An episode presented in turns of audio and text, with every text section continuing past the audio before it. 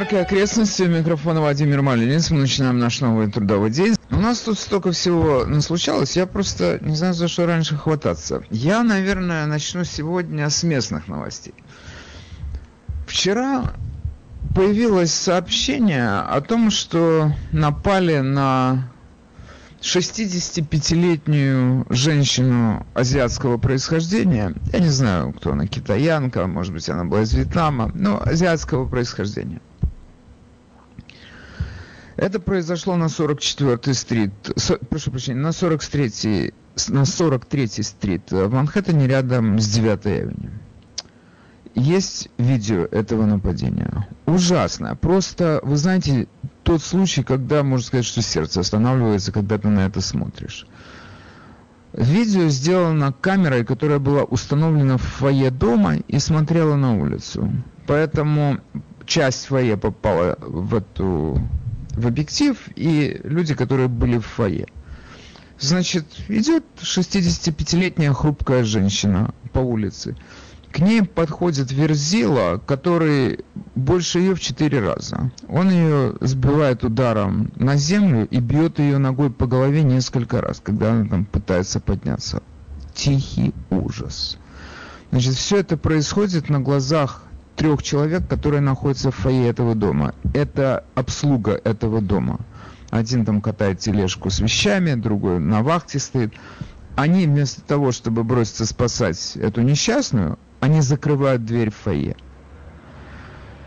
Ужасно. Этих трех человек, значит, мне это понравилась, конечно, реакция э, менеджмента этого дома. Они их убрали с работы. Я не знаю, их уволят, не уволят. Хорошо бы, чтобы уволили. С другой стороны, я думаю, этот чудак, который напал на эту старушку, это такой верзила, что они побоялись с ним связываться. Я думаю, что именно это и произошло. Но... Слушайте, могли бы мы требовать от них, чтобы они ввязались в драку с этим чудаком или попытались его остановить? Я не знаю, потому что ты, когда себя ставишь на место такого человека в обслуге, ты не знаешь, как бы ты сам повел себя. Они, наверное, перепугались. Все возможно. И главное, что все это происходит в течение, может быть, минуты, когда еще шок не прошел. Но все равно первая реакция — человек закрывает дверь вместо того, чтобы броситься на помощь или крикнуть. Я не знаю. Короче говоря, все это выглядит ужасающе. Ужасающе. Сегодня нам сообщили. Да, важный момент. Чуть не забыл. Сама, чуть не забыл о самом главном. Значит, этот чудак, который напал на старушку, он выкрикивал антиазиатские какие-то проклятия. You do not belong here, в таком духе. То есть это hate crime стопроцентный. Он напал на старушку, потому что она была азиатского происхождения. Именно поэтому. Сегодня, значит, нам сообщает New York Post, что этого мерзавца задержали. Брэндон Эллиот, тридцать восемь лет. Он там жил где-то недалеко от этого места, в приюте для бездомных. Значит, вот эта вот история, она невероятно важная. Почему? У нас здесь в стране сейчас сложилась такая обстановка, когда... Эм, левые экстремисты, в основном черные, они создают, просто не создают, а насаждают идеологию, которая называется критическая расовая теория. Суть которой в том, что белый человек несет ответственность за все несчастья цветных людей в этом мире. Они их угнет... Белый человек угнетает черного человека. Но черных маловато, поэтому... активисты этого движения, которое называют, они сами его называют антирасизмом, они собирают, им нужна коалиция. Они изо всех сил туда пытаются вписать всех людей цвета, как они называют, или всех цветных. People of color, пи о си, это просто называется People of color, пи о си. Как у нас есть, все сейчас буквами передается, как в Советском Союзе, эс эс эс эр, ка гэ бэ, вэ че ка, эн ка вэ дэ. У нас здесь есть то же самое, у нас есть эл гэ бэ тэ плюс, у нас есть, и вот у нас есть это пи о си. Они туда, значит, изо всех сил тянут латиноамериканцев, и они изо всех сил тянут туда азиатов, а те не тянутся. У них своя свадьба. И главное, что по всем показателям азиаты опережают сейчас белое население, у них успехи в жизни значительно выше, больше средний заработок, больше детей с дипломом колледжа и так далее. Это супер преуспевающая группа в нашей стране. Почему? Потому что трудолюбивые люди. Другая культура обучения. И вот результат. Тянут туда изо всех сил. И если вы помните недавно, какую раскрутили, какой раскрутили скандал из-за того, что этот парень, больной на голову, пошел стрелять в салоны азиатские в Атланте. Массажные салоны. Какую раскрутили? У нас азиатов так третируют, так им плохо. У нас за, за год две тысячи восемьсот нападений на азиатов. Это все из-за Трампа и так далее, и так далее. И то был белый парень. Но если вы посмотрите на статистику нападений на азиатов, из-за того, что они азиаты, на них нападают черные. Это вот свидетельство того, что произошло. Вчера еще один совершенно ужасающий видеозапись того, как черный парень избивает азиатского парня в метро. У нас здесь, в Нью-Йорке, на днях это произошло.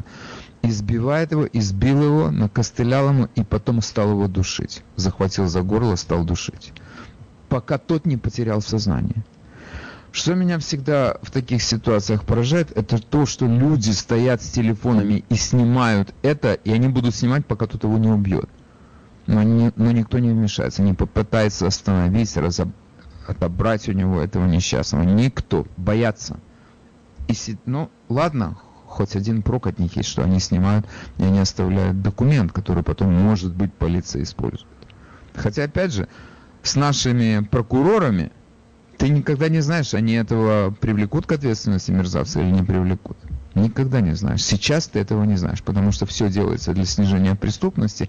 Каким образом преступников перестают привлекать к ответственности? Я так думаю, что у нас сегодня в стране, если прикинуть, какая новость самая главная, то самая главная новость касается конгрессмена из Флориды, конгрессмена-республиканца из Флориды Мэтта Гетца. История, значит, это раз, прозвучала вчера. Оказывается, ведется расследование, окружная прокуратура Флориды ведет расследование о том, что Мэтт Гетц имел интимные отношения с семнадцатилетней девицей. И в рамках этого расследования, когда к Мэтту Гетцу обратились из, из прокуратуры и сказали, что ведется такое расследование, вы в этом обвиняетесь, и если следовать его версии событий, ему сообщили, что есть люди, которые готовы принять от него деньги, двадцать пять миллионов долларов, если эта история будет э, исчезнет. Договорились о передаче денег. Он пошел тут же, когда договорились о передаче денег, он тут же пошел в ФБР и рассказал эту историю.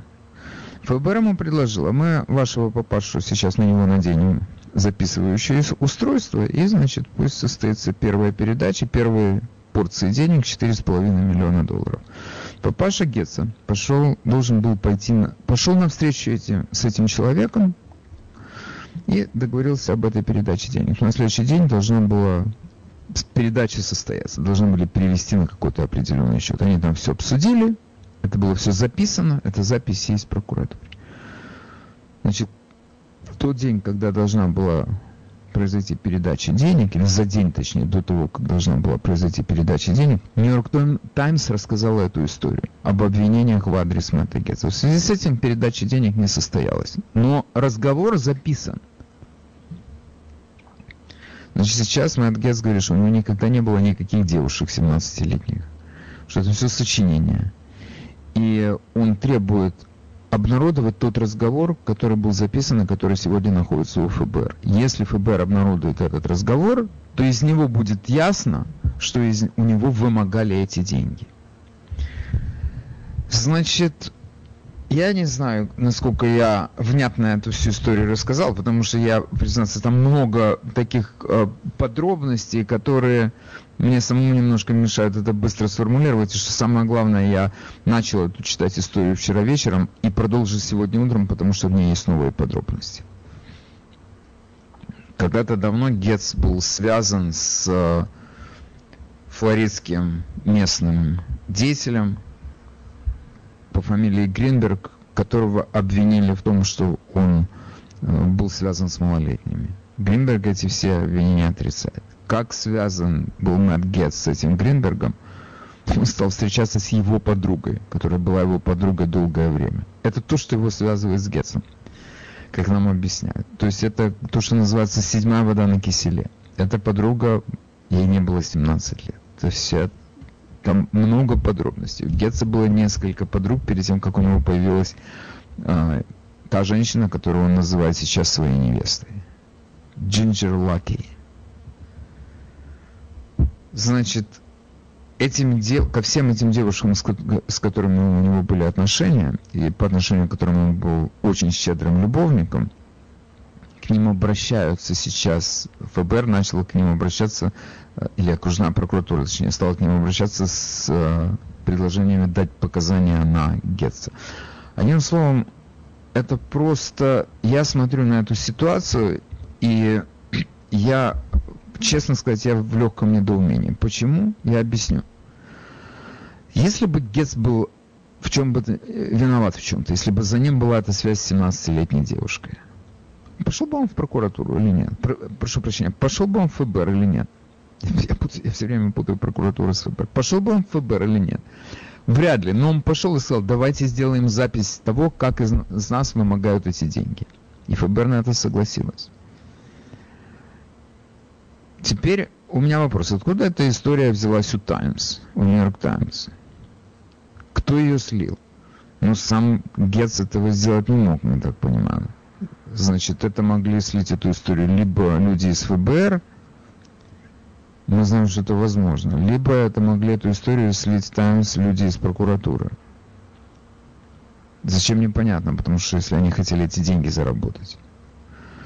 Одним словом, история невероятно запутанная. И ты, когда себя спрашиваешь вообще, вообще кто-то мог какой-то свой интерес преследовать, пока непонятно. Но понятно одно. Мэтт Гетц — это очень яркий защитник Трампа. Он всегда был на его стороне. И он внешне такое запоминающееся у него лицо. Прямо он такой, знаете, как из мультфильма. Есть такие люди. Просто как из мультфильма. Такие четкие у него ясные черты лица. Для политика это очень много значит.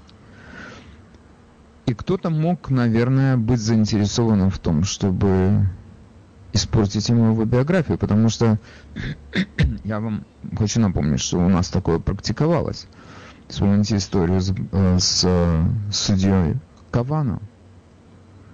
Нашли эту тетку Блази Форд, Кристину Блази Форд, абсолютнейшая мошенница. Вытащили из, из, не знаю, она предпринимала какие-то усилия для того, чтобы участвовать в этом, или ее вытащили, не суть важно. Абсолютнейшая аферистка, которая пришла в Сенат и давала показания против брата Кавана.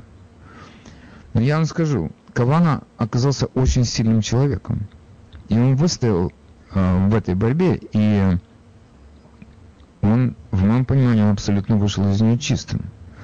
Но мы понимаем, что... Или, окей, я вам еще одну приведу историю. Это дело, которое состряпали сотрудники ФБР, руководящие сотрудники ФБР против Трампа со всей этой русской историей. То есть это правительство, члены правительства были вовлечены в это. То есть вот это вот... Здесь есть хорошее выражение «smear campaign».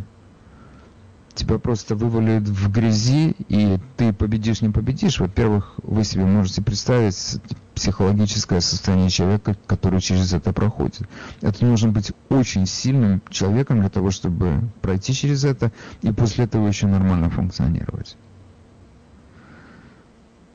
Все это напоминает этот знаменитый анекдот, когда, если вы помните, Рабинович поступал в партию, и когда было... собрание коллектива, на котором его кандидатура обсуждалась, там кто-то сзади сказал, встал и сказал, что у него дочка проститутка. И когда на этом собрании, естественно, закончилось, и Рабинович, когда подошел к этому человеку и сказал, зачем ты это сделал, он сказал, мое дело сказать, а вы разбирайтесь. У меня никогда, у меня нету дочки, он говорит. Он говорит, мое дело сказать, вы разбирайтесь. То есть этот метод работает абсолютно, это суперэффективный метод, обвинить кого-то в чем-то, а потом а вы разбирайтесь. И я с невероятным интересом смотрю на это, и я так понимаю, что для демократов, конечно, Флорида – это особый штат, это суперуспешный штат. Это штат, который не участвовал в карантине, в таком, как, например, Нью-Йорк. Это, это штат, который понес относительно небольшие потери в, бор- в борьбе с ковидом. Это штат, где совершенно выдающийся губернатор-республиканец, который уверенно ведет этот штат, как говорится, от победы к победе. И, безусловно, для демократов это просто как, я не знаю, безостановочно беспокоящая их рана. Они предпринимают, готовы предпринимать любые усилия для того, чтобы опорочить тех людей, которые представляют этот штат. Мэтт Гетц – это один из этих людей. Но я повторяю, для меня остается совершеннейшей загадкой, кто мог слететь. Сами сотрудники ФБР, возможно. Мы знаем, что ФБР этим занималось. Они профессионально этим причем занимались, когда ФБР руководила Джеймсом Коми. Нынешний Кристофер Рай, который руководит этой организацией, он на меня не производит абсолютно такого впечатления человека, которому можно доверять. Тихий, тихо и сапом действует. Посмотрите, сколько расследований похоронено в ФБР. Например, расследование с компьютером э, Хантера Байдена. Что там расследовать? Там в этом ком- компьютере есть все, что можно расследовать, оно все в этом компьютере. Сколько это может продолжаться? Вспомните расследование прокурора Дурова. Ну, это не ФБР этим занимался, он независимый прокурор. Но э, это было расследование об истоках э, русской коллюзии. Где это расследование?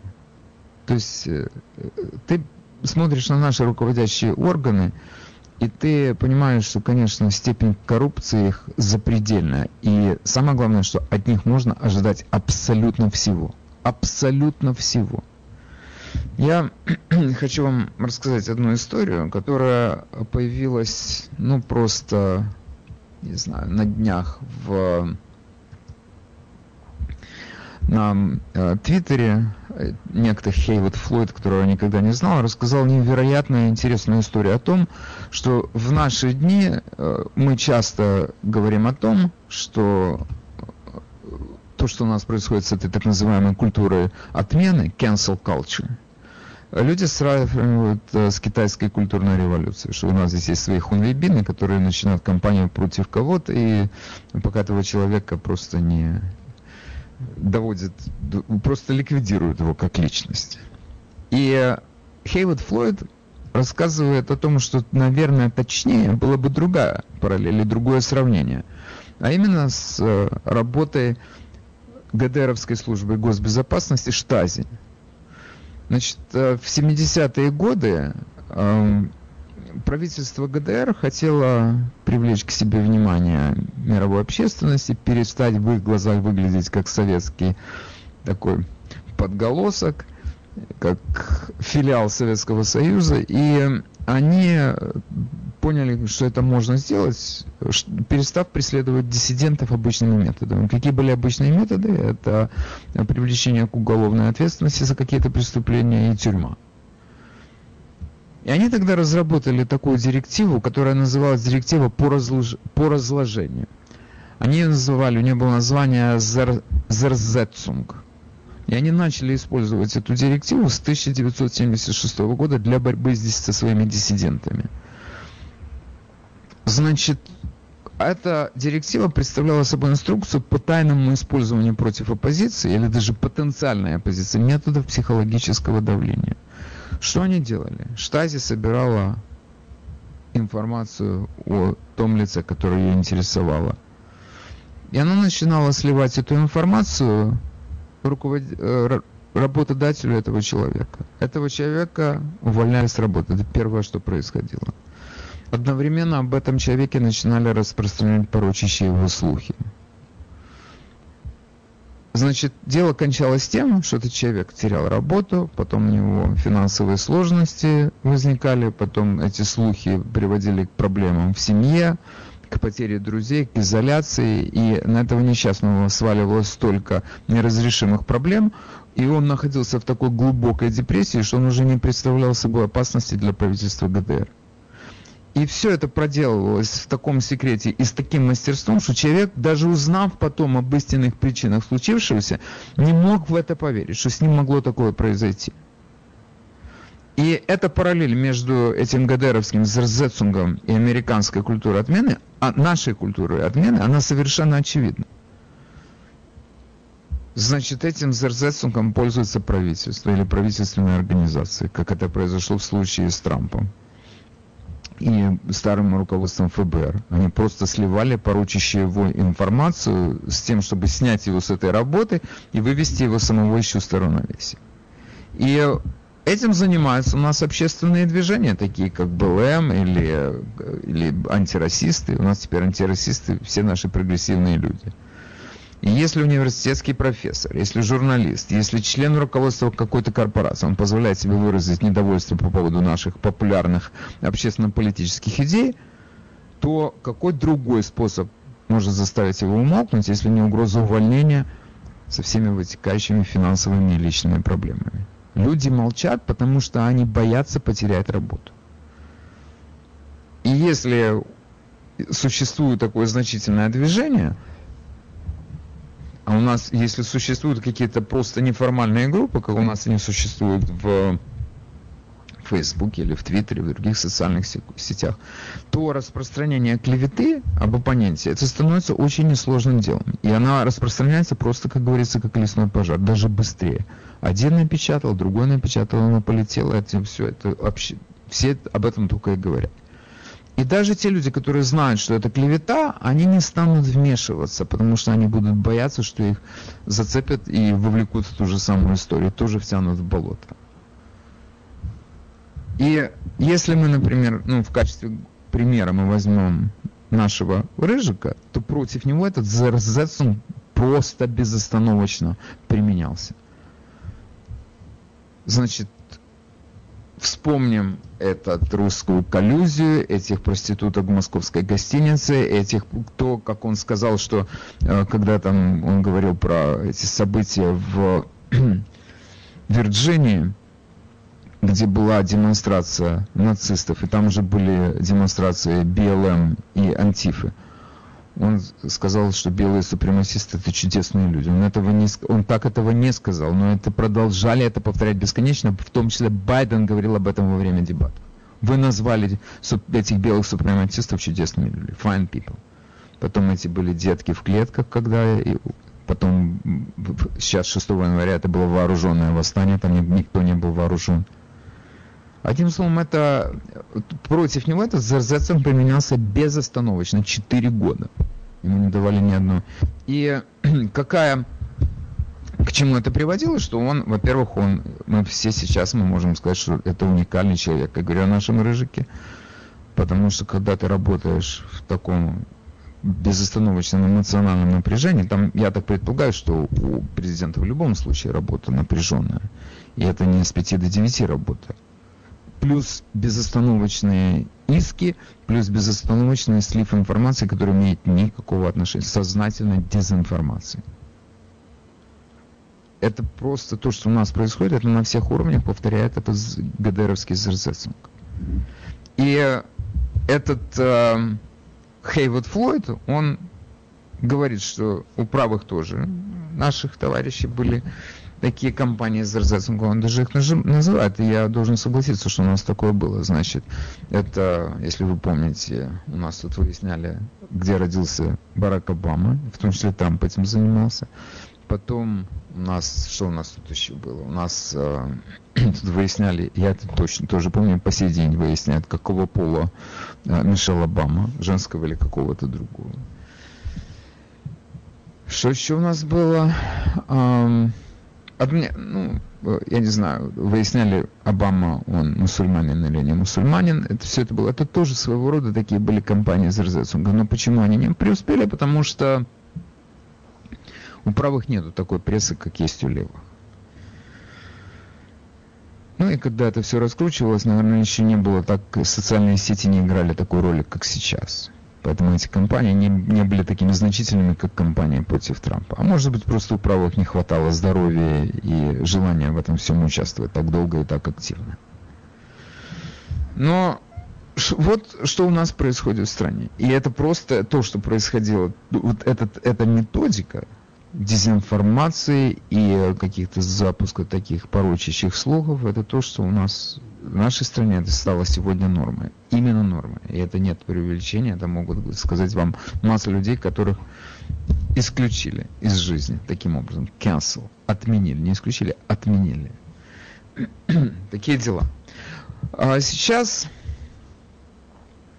что можно сказать по поводу этого Мэтта Гетца?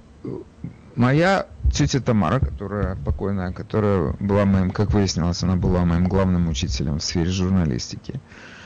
Она говорила: я никому не верю, поэтому меня никто не обманывает. И я думаю, что это подход, который должен применять любой журналист в своей жизни к какой бы то ни было информации. И пусть это Мэтт Гетц симпатяга, и я, я поним, анализируя свой собственный подход к нему, я понимаю, что я к нему отношусь с симпатией именно по той причине, что он защищал Трампа, и он консервативный республиканец до мозга костей, во всяком случае, судя по его выступлениям. Но когда речь идет о его интимной жизни, то, слушайте, you never know. И вообще, что я вообще знаю? Я знаю только то, что он сказал. Но, как мы знаем, в любой истории есть два рассказчика. По меньшей мере. То еще, может быть, и больше. Но мы, как говорится, посмотрим, чем это все кончится и как это будет разворачиваться. Это Зерзетцунг или это действительно какое-то реальное расследование? И у него были эти отношения с кем-то. Но какую роль тогда там играют эти взятки? Кто слил эту информацию? Это все тема для дальнейших разговоров.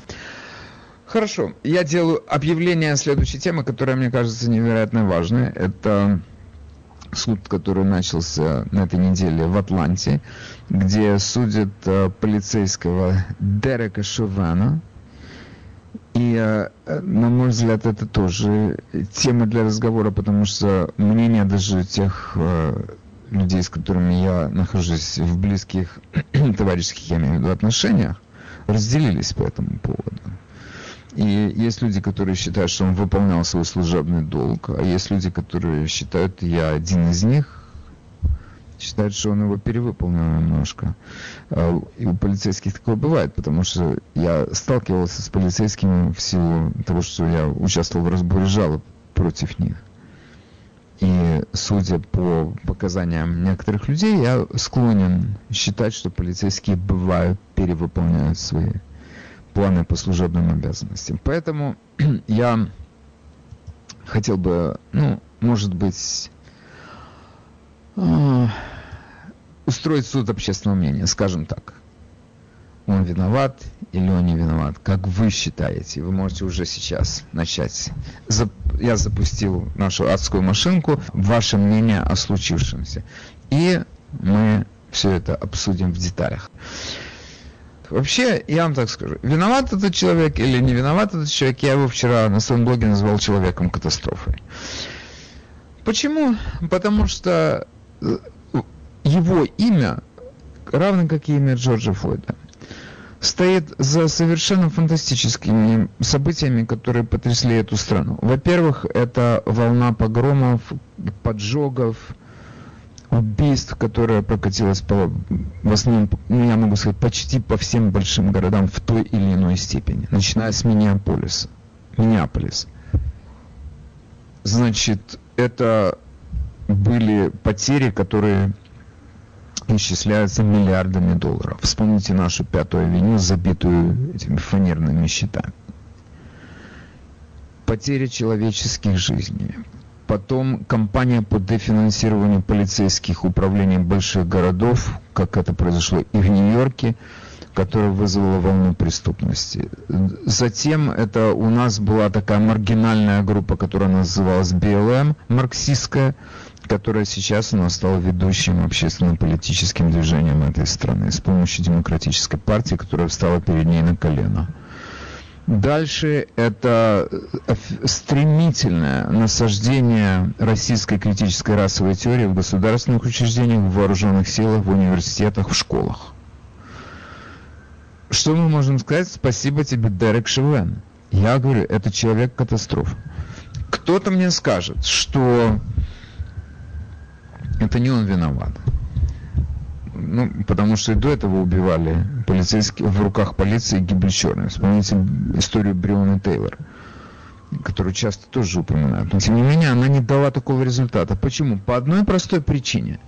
Миром правят имиджи. Раньше правили идеи, сейчас правят имиджи. Вот этот имидж этого черного под коленом у полицейского, у белого полицейского, это имидж, который решил всю эту историю. С этого имиджа все началось. Вся волна вот этой вот деятельности, которую раскручивали демократы, которую раскручивали черные активисты типа Шарптона, она началась с этого имиджа. Что позволяет мне сказать спасибо тебе, Дерек Шовин. Он держал у него колено на шее девять минут. Поэтому я говорю, некоторые полицейские, они действуют по инструкции, но при этом они перевыполняют план.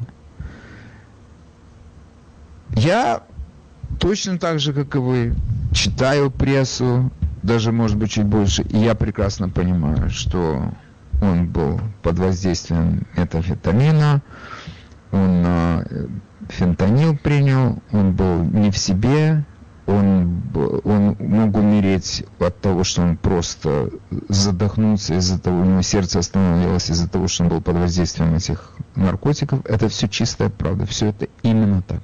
Он мог умереть от этого. Но он умер под коленом у Дерека Шовина. Теперь Дерек Шовин давил на него, придавил. Значит, мы слышали в первый день показания, которые давал его адвокат в своем э, вступительном слове. Он сказал, что на мышечных тканях или на коже у Джорджа Флойда не обнаружено следов давления. То есть он его удерживал просто в этом положении коленом, но он не давил на него. Вчера выступила восьмилетняя девочка, которая сказала, она это видела, она сказала, что это давил. Окей, это эмоциональное выступление, это восьмилетний ребенок, но тем не менее, это понятно, что это действует на тебя, на твою психику, это не случайно девочку эту выбрали, но тем не менее, следы вскрытия – это следы вскрытия. С другой стороны, это все показывают э, присяжным, и они должны решить. Мы не знаем, как на них это подействует. Под заявлением патолога-анатома или все-таки это девочка. Мы можем только гадать. И у нас, я, я предлагаю быть просто всем так же критически настроенным, как я настроен, ко всему. И задать себе вопрос. Этот Флойд лежал... наркоман, отвратительный человек, который уголовник и так далее, и так далее, которого многократно арестовывали, то есть это тридцать три несчастья. Но он лежал скованный наручниками на асфальте, его нужно было коленом держать, или не нужно, его нужно было так, как полицейский должен реагировать на то, что его этот... арест задержанный, молит его отпустить его и, я не знаю, зовет маму, говорит, что он не может дышать уже. Как это, как, как, как полицейский должен к этому относиться? Я не знаю. У меня, я бы хотел услышать ваше мнение по этому поводу. Телефон на студии семь один восемь, триста три, девяносто девяносто. Набирайте его. Пока э, вы набираете этот номер, я хочу вам сказать, я могу уже дать нам результаты, первые результаты нашего антинаучного опроса общественного мнения. семьдесят семь процентов считают, что Дерек Шовин не виновен. Окей. Доброе утро, мы вас слушаем.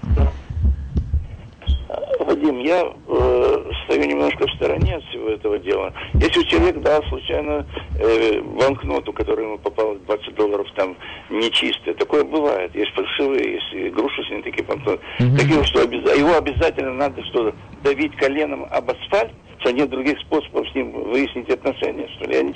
я этого не могу понять. Вы видели наверняка видеозаписи, там, где он дрался с полицейскими, там, где он не садился в эту машину. То есть уже надо забыть про эту банкноту. У него был психоз самый настоящий из-за наркотического опьянения. Это, это ваш вопрос про банкноту, он просто сейчас не имеет отношения к этой истории. Вы в эфире, мы вас слушаем. Доброе утро. Доброе утро. Да, конечно, я полностью на стороне Джорджа Флойда, потому что все-таки он умирал мучительной и зверской, зверской смерти. Вот, как говорится, ну тут нечего сказать. девять минут, ну-ка. это, это много. Многовато. Это многовато, да? Окей, хорошо, спасибо. Доброе утро, мы вас слушаем. Говорите, пожалуйста. Нет, не получилось. Следующий выступающий. Доброе утро, мы вас слушаем. Доброе утро. У меня только один вопрос всегда стоит. Нарушал ли он правила, которые были приписаны полицейскому при этом? Как, как я понимаю, он не нарушил ни одного правила. Ему хоть десять и двадцать держать, но он не нарушил ни одного правила. Поэтому официально он ничего не нарушил. Если он официально ничего не нарушил, правил, которые поведение полицейского, то он невиновный. Окей, okay, хорошо, спасибо. Доброе утро, мы вас слушаем. Да, добрый день. Я только хочу напомнить, день, что умер да. он в, боль... в больнице, а не под Нет. коленом. Колено, конечно, Нет. привело к... по, по заключению экспертизы. При поступлении в больницу он был жив. Я не знаю, может быть, он был без сознания. Нет, он... А, погодите, погодите, это важно. Вы интересную вещь заметили. Сейчас я бы хотел с этим э, разобраться. Дело в том, что когда он прибыл в больницу, они установили, что он мертв. Но он не умер в больнице. Я, я это проверю. Вы знаете, ну, ну, да, проверьте, пожалуйста, констатиру... потому что я слышала, они констатировали смерть, но она была не под коленом полицейского. И то, что он сделал неправильно, нет проблем. То, что все это раздуто, и был бы не этот самый полицейский, был бы другой, в другой ситуации, сто процентов. Нет, слушайте, нет, вы сейчас... Нет, одну секунду. Нет, одну секунду. Мы должны с этим разобраться. Я готов повторить то, что я сказал, потому что я здесь, в принципе, часто говорю одно и то же по много раз, как такой заводной попугай.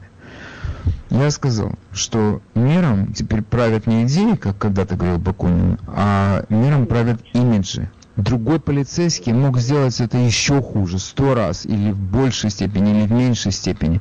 Но этого никто не видел. Здесь у нас есть имидж черного человека под коленом у белого полицейского. Этот, да, ми, этот имидж того. Двинул эту всю эту историю, потому что с другим полицейским Нет. не считается, считается только с этим.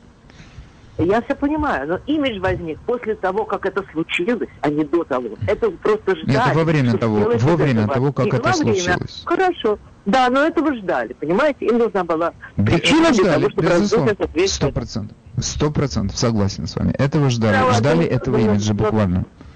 Да. Хорошо. Все было к этому готово. Это так, я согласен. Я согласен. Это все, если мы скажем, что белым возникло... Это после событий Ферг, в Фергюсоне, нет, даже это было, началось со Флориды, это в две тысячи тринадцатом году, когда застрелили Трейвона Мартина. Вот с этого началось. И Фергюсоне они просто уже развернулись.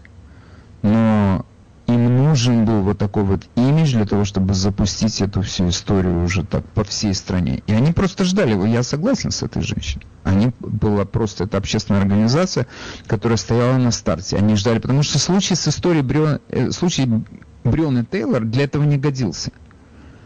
Никто не, свидетелей не было. Были только полицейские, были те люди, которые были, она и ее любовник. И это все ночью произошло.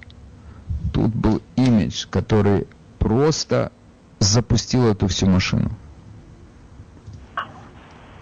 Доброе утро, мы вас слушаем. Доброе утро. А у меня такой вопрос.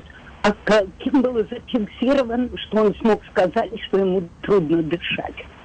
Если Еще раз? полицейский держал девять минут коленом, вряд ли в этом состоянии он мог бы вообще это сказать. Да нет, это... Погодите, вы... Не-не-не, подождите. Вы знаете что? Вы перестаньте да. это, пожалуйста. На YouTube есть это видео, посмотрите. Ну, потому что он... Как он мог сказать? Посмотрите на видео, и вы увидите, как он мог это сказать. Как он маму там звал? Посмотрите, как. Вы в эфире, мы вас слушаем. Здравствуйте. Знаете, вот в последнее время очень сильно возросла преступность, и мои взгляды вот на такие вещи несколько изменился. Я пришел к выводу, что человек, который нарушает законы, не может рассчитывать на защиту от этих законов. Закон должен защищать порядочных людей.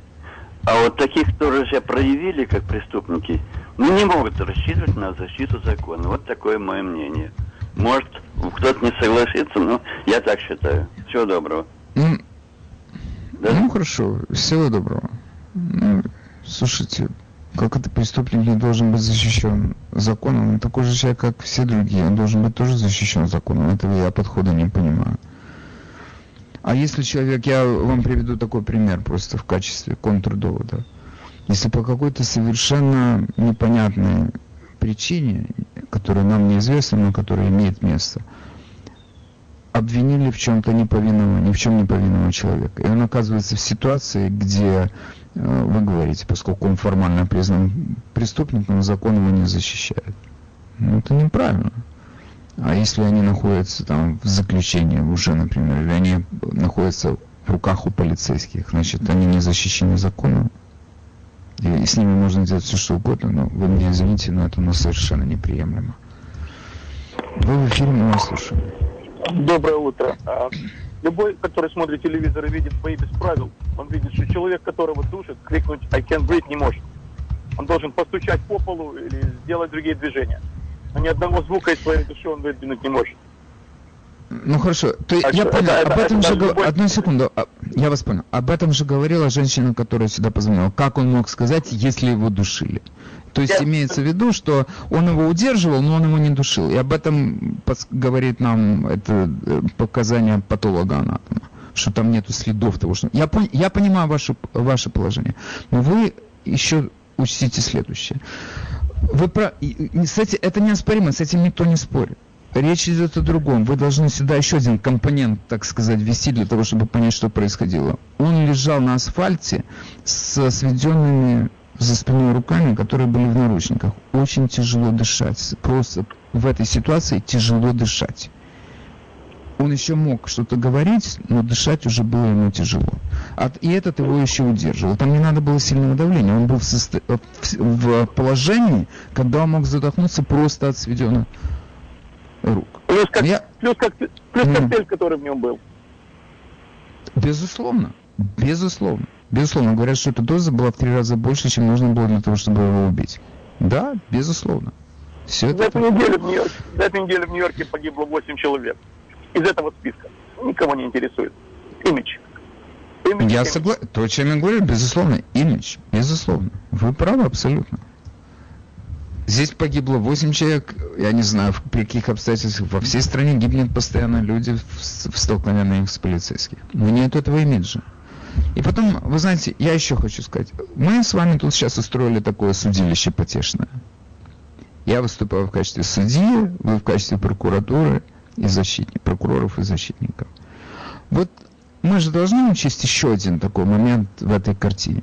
Это когда это все происходило среди белого дня. Вокруг стояли люди с этими телефонами и снимали происходящее. У нас же теперь все кинодокументалисты. Эти люди его просили снять у него колено с него, потому что он задыхался. Люди видели это. А он не видел. Но я вам скажу, почему он не снял. Я, это мое предположение. Он полицейский, он посчитал. Здесь не вы распоряжаетесь, а я, я представитель власти. Поэтому get lost. Я буду делать так, как я считаю нужным. Там уже включился такой механизм, я предполагал, у него в голове. Поэтому он перестарался. Когда вокруг люди говорили, остановись. Наверное, они видели, что этому Флойду совсем плохо. Мне нравится, когда мне говорят что-то в эфире с абсолютной уверенностью, что это правда. Я говорю, это у меня нет уверенности, что это правда. Мне говорят, а вы проверьте. Ну хорошо, я проверю. Вскрытие показало, что он умер до того, как он поступил в больницу. Но в больнице констатировали его смерть. Окей. Я думаю, с этим понятно. Теперь э, я продолжаю опрос, антинаучный опрос общественного мнения. Пожалуйста, вы можете, если вы не можете дозвониться до нас, то э, вы можете э, свой голос, ваш голос будет засчитан. Э, если вы э, считаете, что Дерек Шовин виновен в смерти Джорджа Флойда, наберите номер восемьсот восемьдесят восемь двести двадцать два одиннадцать тридцать один. Если вы считаете, что нет, не виновен, наберите номер восемьсот восемьдесят восемь двести двадцать два одиннадцать тридцать два. Ну, пока что семьдесят восемь процентов считают, что он не виновен. Хорошо, окей. Okay. Телефон на студии семь один восемь триста три девяносто девяносто. Пока вы набираете его, я вас попрошу дать мне тридцать секунд для того, чтобы напомнить вам о том, что лидирующая в Нью-Йорке компания по уходу за пожилыми Best Care объявляет дополнительный набор сотрудников. Бенефиты включают медицинскую страховку одиннадцать девяносто с Dental планом, трехнедельный отпуск, двойную оплату в праздничные дни и пенсионный план фор о ван кей. Если вы ищете работу или хотите поменять агентство, звоните в Best Care девять один семь два девять девять шесть шесть девять два. Best Care поможет и тем, кого не устраивает их нынешний сервис на дому. Если хотите, чтобы за вами ухаживали друзья или родственники, звоните по тому же номеру девять один семь два девять девять шесть шесть девять два. В Best Care ждут вашего звонка девять один семь два девять девять шесть шесть девять два. Окей, теперь слово предоставляется вам. Доброе утро, мы вас слушаем. Доброе утро, мы вас слушаем. Доброе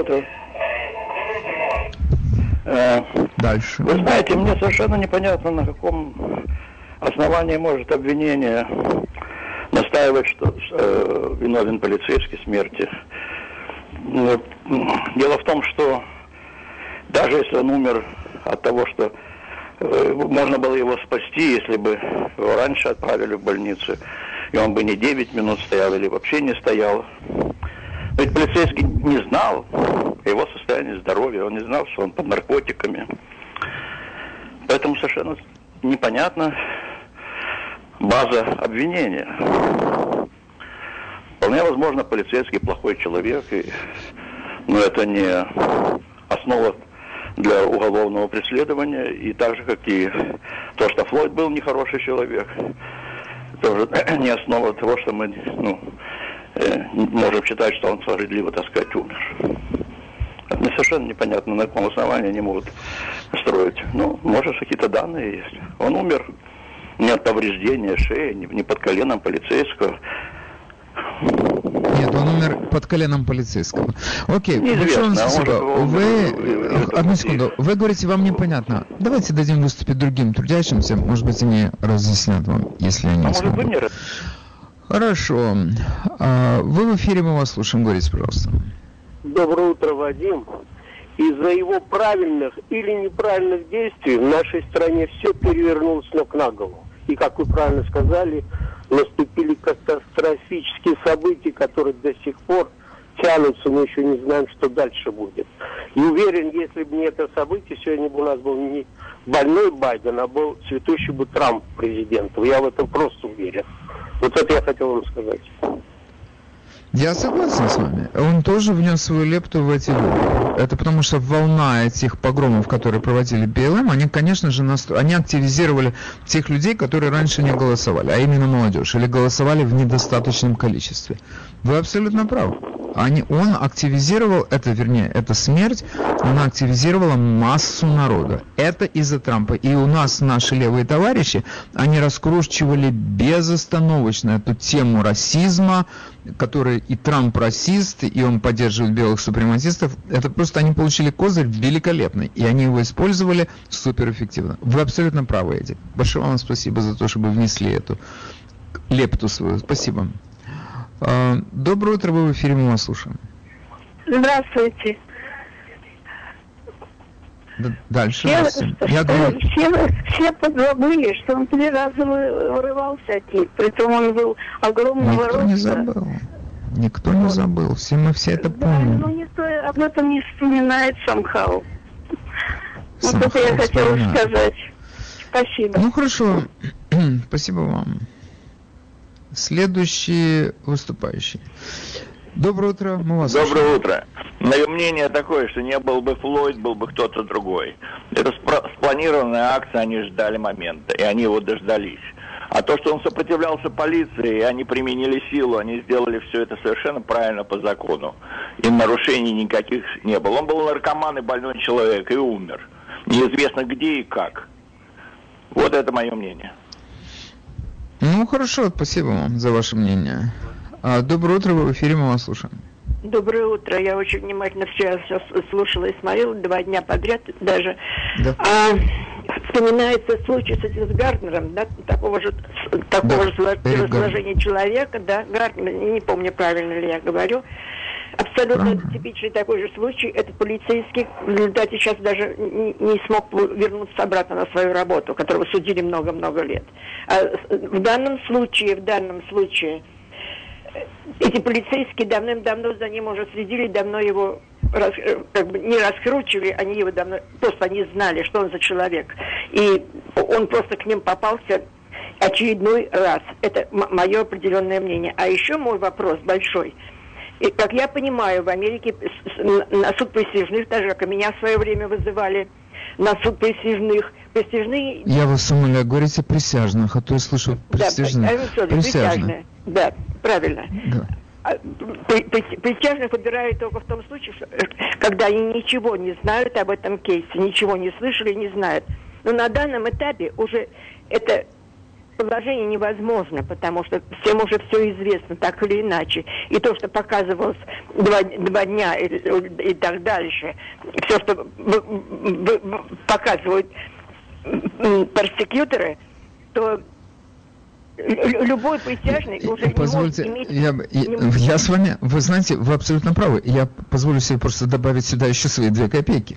Что дело в том, что еще до того, как начался этот суд, городское, городские власти Миннеаполиса согласились заплатить э, семье Флойда двадцать семь миллионов долларов, признав то, что он погиб от рук полицейских. Wrongful death. Они это сделали до суда. То есть они до суда признали, что Дерек Шовин э, не прав. И виновен, вернее, виновен в его смерти. Вы правы.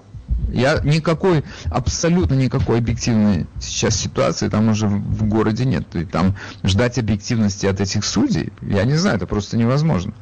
Но, слушайте, ему выдвинули два обвинения. В умышленном убийстве второй степени и в непредумышленном убийстве. Знаете, как не по одному проскочит, так по-другому. Ну, хорошо, ему, конечно, будет трудновато доказать, что он его умышленно убил, потому что это... Я не знаю, кто это может доказать, что у него в голове происходило. Но непредумышленное убийство, мне кажется, они его в этом признают виновным. Именно потому что, как здесь правильно сказал несколько человек, создали такую атмосферу, которая уже сама по себе не предполагает объективности. Окей, okay, друзья мои, восемьдесят три целых пять десятых процента принявших участие в нашем антинаучном опросе общественного мнения считают, что Дерек Шовин не виноват. Окей. Okay. Меня все-таки беспокоит эти девять минут, и меня беспокоит то, что люди, стоявшие вокруг, ему говорили: оставь это, дай ему слезть с него. Люди, стоявшие рядом, говорили это. Но он на это не отреагировал. И он не должен был на это реагировать, как полицейский. Что за полицейский, который будет делать то, что ему говорят люди, которые стоят на улице? На этом я завершаю свое выступление сегодня. Всем спасибо, кто принимал участие в этой передаче. И до завтра.